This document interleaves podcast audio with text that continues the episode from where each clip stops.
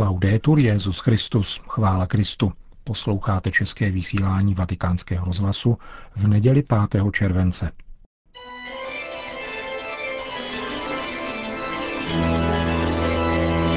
V komentáři Církev a svět uslyšíte promluvu Benedikta XVI. pronesenou tuto sobotu u příležitosti předání čestného doktorátu dvou krakovských univerzit v Castel Gandolfo. In questo momento non posso che esprimere il mio più grande e cordiale ringraziamento per l'onore che mi avete riservato, conferendomi il dottorato honoris causa. Nemohu v této chvíli nevyjádřit svou obrovskou a srdečnou vděčnost za poctu, kterou jste mi prokázali udělením doktorátu honoris causa. Děkuji velkému kancléři, drahé eminenci kardinálovi Stanislavovi Dživišovi a akademickým představitelům obou univerzit. Těší mne především fakt, že se tímto způsobem ještě více prohloubilo moje pouto s Polskem, s Krakovem, s vlastí našeho velkého světce Jana Pavla II. Neboť bez něho by moje duchovní i teologická cesta nebyla myslitelná. Svým živým příkladem nám ukázal, jak může společně ruku v ruce jít radost z velké sakrální hudby a úkol společně se účastnit posvátné liturgie. Vznešená radost a prostota pokorného slavení víry.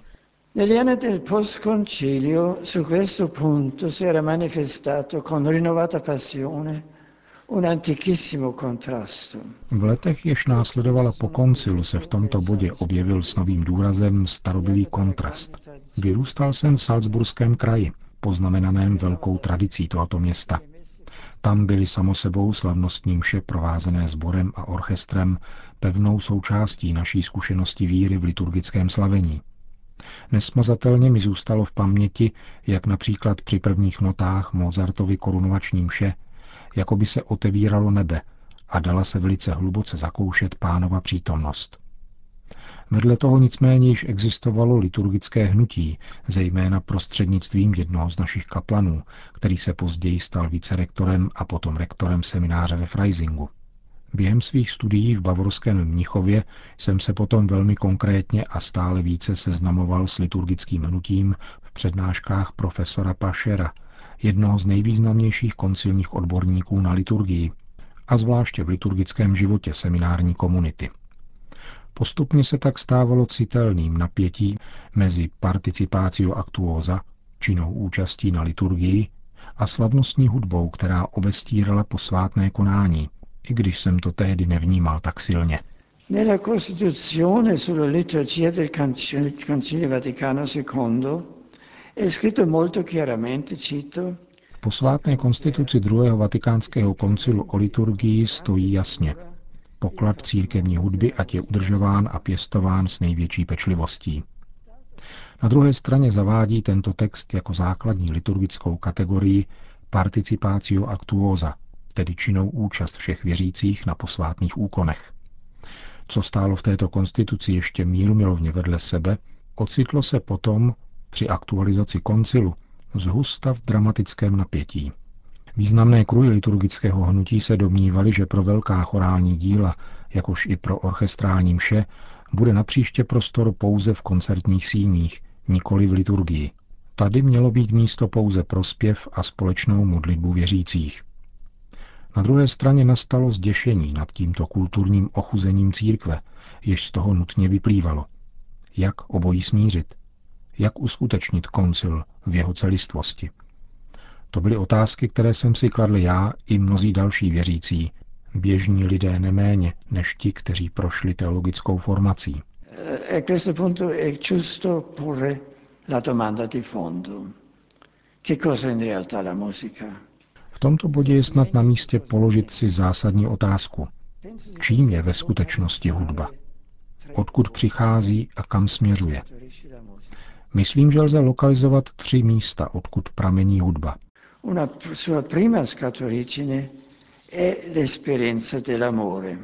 Prvním jejím zřídlem je zkušenost lásky. Když jsou lidé uchváceni láskou, otevírá se jim jiná dimenze bytí, nová velikost a šíře reality – a nabádá také k novým způsobům vyjadřování. Poezie, zpěv a hudba vůbec se zrodily z tohoto vytržení, z tohoto otevření nové životní dimenze. Una seconda origine della musica è l'esperienza della tristezza, essere toccati dalla morte. Druhým pramenem hudby je zkušenost zármutku, dotek smrti, bolesti a existenciálních propastí.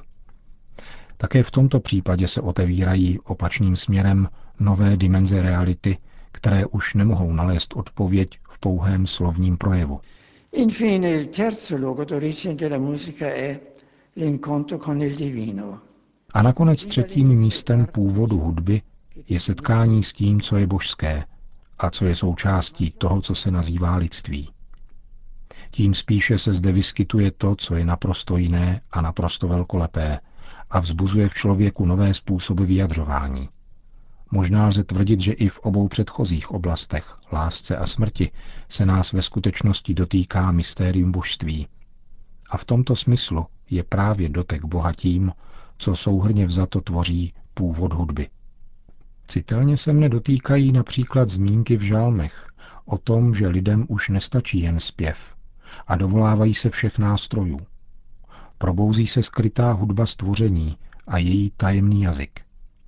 V žaltáři, kde působí i oba motivy lásky a smrti, se ocitáme přímo u hudebních počátků církve boží. Lze říci, že kvalita hudby závisí na čistotě a velkoleposti setkání s božstvím, se zkušeností lásky a bolesti. Čím rizejší a pravdivější je ona zkušenost, tím rizejší a velkolepější bude také hudba, která se z ní rodí a vyvíjí. A questo punto vorrei esprimere un pensiero che negli ultimi tempi mi ha preso sempre più. V tomto bodě bych chtěl vyjádřit jednu myšlenku, která mne v posledních letech stále více napadá, také s ohledem na různé kultury a náboženství, které spolu navazují vztahy. Na poli těchto nejrůznějších kultur a náboženství se vyskytuje velká literatura, velká architektura, velké malířství a sochařství. A všude je také hudba. Nicméně v žádném jiném kulturním prostředí není hudba, jejíž velikost by byla srovnatelná s tou, která vznikla v prostoru křesťanské víry. Od Palestríny k Bachovi, Hendlovi až k Mozartovi, Beethovenovi a Brucknerovi. Západní hudba je ničím jedinečná a v jiných kulturách nemá sobě rovnou. To by nás mělo vést k zamyšlení. Certo la musica occidentale supera di molto l'ambito religioso ed ecclesiale, Zajisté, západní hudba silně přesahuje náboženskou a církevní oblast. Přesto však nachází svůj nejhlubší zdroj v liturgii, v setkání s Bohem. U Bacha, pro něhož je boží sláva tím posledním účelem hudby, je to zcela zřejmé. Velká a rizí odpověď západní hudby se rozvinula v setkání s oním Bohem, který se nám v liturgii zpřítomňuje v Ježíši Kristu. Tato hudba je pro mne důkazem pravdy křesťanství.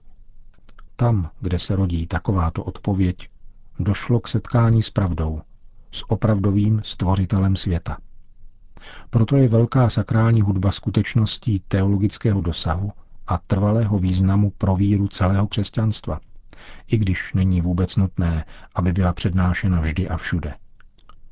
Na druhé straně je však také zřejmé, že nemůže z liturgie zmizet a že její přítomnost může být zcela zvláštním způsobem účasti na posvátném slavení tajemství víry. Se pensiamo alla liturgia celebrata da San Giovanni Paolo II in ogni continente, Pomyslíme-li na liturgii, kterou slavil svatý Jan Pavel II. na každém kontinentu, spatříme celou šíři výrazových možností víry v liturgickém dění. A vidíme také, jak velká hudba západní tradice není liturgií cizí, ale zrodila se a vyrostla z ní. A tak stále znovu přispívá k tomu, že dostává formu. Neznáme budoucnost naší kultury a sakrální hudby. Jedna věc je však jistá. Tam, kde skutečně dochází k setkání s živým Bohem, který v Kristu přichází k nám, tam se rodí a znovu roste také odpověď, jejíž krása pochází ze samotné pravdy. l'attività delle due università che mi- mi conferiscono, mi hanno conferito questo dottorato honoris causa, per posso ancora dire grazie di tutto il cuore. Činnost obou univerzit, které mi udělili tento doktorát honoris causa, za který z celého srdce děkuji, Podstatně přispívá k tomu, aby velký dar hudby, která vychází z tradice křesťanské víry, zůstal živý a napomáhal tomu, aby tvořivá síla víry ani v budoucnu nezhasla. Děkuji proto z celého srdce vám všem nejenom za poctu, kterou jste mi prokázali, ale také za veškerou práci, kterou odvádíte ve službách krásy víry. Pán vám všem žehnej.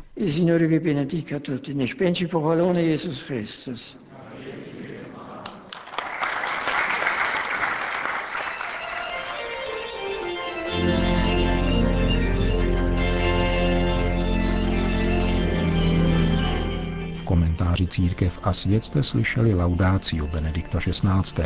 pronesené při přebírání čestného doktorátu tuto sobotu v Castel Gandolfu.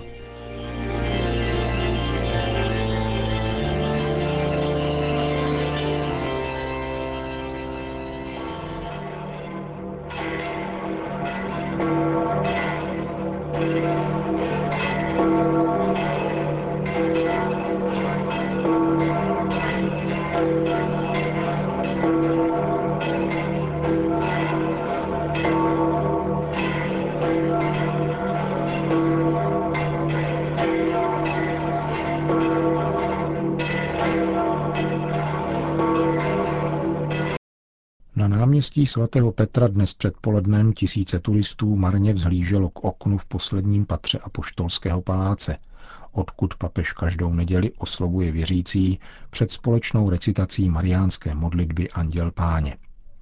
V neděli ráno se totiž Petrův nástupce vydal na devátou zahraniční apoštolskou cestu, která je postupně přivede do Ekvádoru, Bolívie a Paraguaje.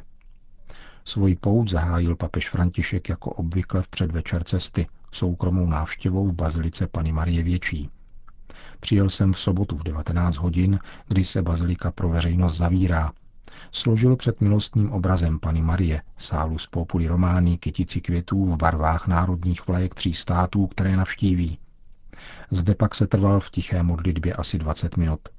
Sdělil vatikánský tiskový mluvčí otec Lombardy. Z římského letiště Fiumicino se v neděli dopoledne v 9 hodin 15 minut letoun Airbus 330 s papežem a jeho doprovodem na palubě vznesl na 13 hodin dlouhou cestu. Urazí přitom 10 103 kilometrů. Přistání v hlavním městě Ekvádoru Quito se očekává po 22. hodině našeho času. V Quito bude teprve 15 hodin. Na mezinárodním letišti Mariskal Sucre které je od Kita vzdáleno 18 kilometrů a nachází se v nadmořské výšce 2830 metrů, papeže Františka přivítá ekvádorský prezident Rafael Vincent Correa Delgado. Uvítací ceremonie v Ekvádoru bude jediným bodem dnešního programu papežovy náročné pastorační cesty na latinskoamerický kontinent. Její průběh budeme sledovat v našich příštích pořadech.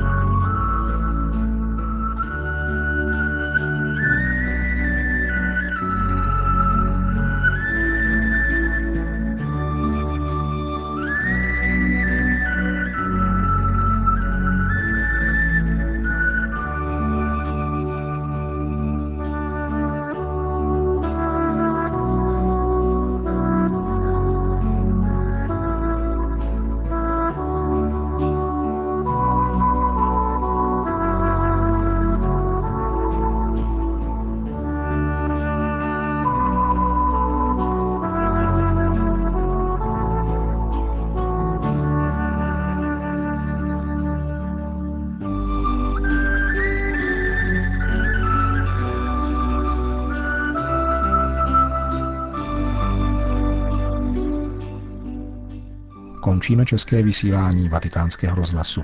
Chvála Kristu. Laudetur Jezus Christus.